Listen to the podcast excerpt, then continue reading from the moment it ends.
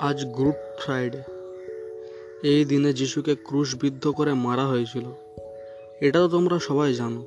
কিন্তু আজ বলব যিশু এর এই দুঃখপূর্ণ অবস্থা থেকে তোমরা কি শিক্ষা নেবে? এই দুঃখপূর্ণ পরিস্থিতি থেকে তোমরা নিজের ভয় দূর করার শিক্ষা নিতে পারো। কেমনভাবে শোনো? তোমরা যদি বাইবেল পড়ে বা শুনে থাকো, তাহলে তোমরা জানবে ক্রুশবিদ্ধ অবস্থায় যিশু বলেছিলেন যে আমি এখানে এসেছি নিজের প্রাণ দিয়ে অন্যদের পাপ মুক্ত করার জন্য।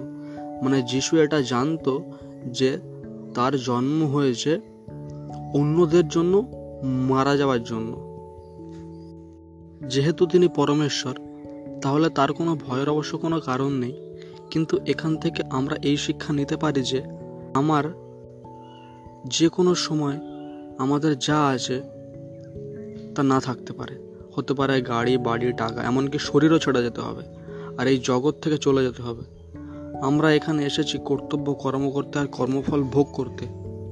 এটা আমাদের ভুলে গেলে চলবে না যে আমাদের এখান থেকে ছেড়ে চলে যেতে হবে আর এই শরীরটাকে আমাদের ত্যাগ করতে হবে। ভুল করে সব জিনিসে, সব জিনিসকে নিজের মনে করে আমরা ছাড়তে চাই না, যার ফলে আমাদের ভয় হয়। প্রথম থেকেই এই জিনিসগুলি আমাদের ছিল না, কিছুক্ষণের জন্য ইউজ করতে পেরেছি। যা আমার নয়, তার জন্য শোক করো কেন? আরেকটি গল্প বলছি, তার মাধ্যমে হয়তো তুমি ভালোভাবে আরও বুঝতে পারবে। ধরো একটা সিনেমা দেখেছ তুমি। সেই সিনেমাতে অনেক সময় অনেক হিরো বা অনেক ভিলেন মারা যেতে দেখেছ।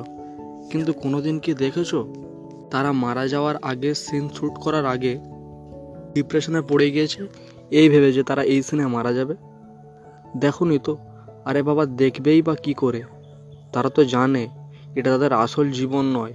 তারা কেবলমাত্র অ্যাক্টিং করছে ক্যামেরার সামনে।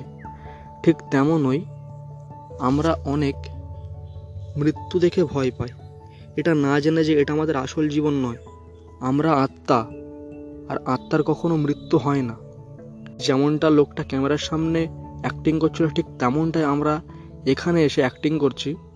আর আমাদের ওই লোকটা যেমন স্ক্রিপ্টটা শেষ হয়ে গেলে তার অ্যাক্টিং শেষ হয়ে যাবে, আমাদেরও তেমন এই টাইম পিরিয়ড শেষ হয়ে গেলে মৃত্যুর মাধ্যমে আমাদেরও অ্যাক্টিং শেষ হয়ে যাবে।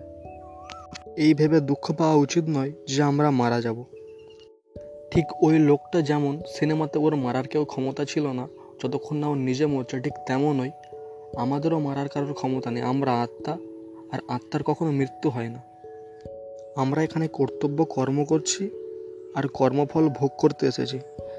যেমনটি হিরো ক্যামেরার সামনে অ্যাক্টিং করে তাহলে এটা ভেবে আমাদের ভয় পাওয়া উচিত নয় যে আমাদের মৃত্যু হবে। আমরা এখানে অ্যাক্টিং করছি আর অ্যাক্টিং শেষ হয়ে গেলে আমরা আমাদের এই শরীর ছেড়ে দেবো।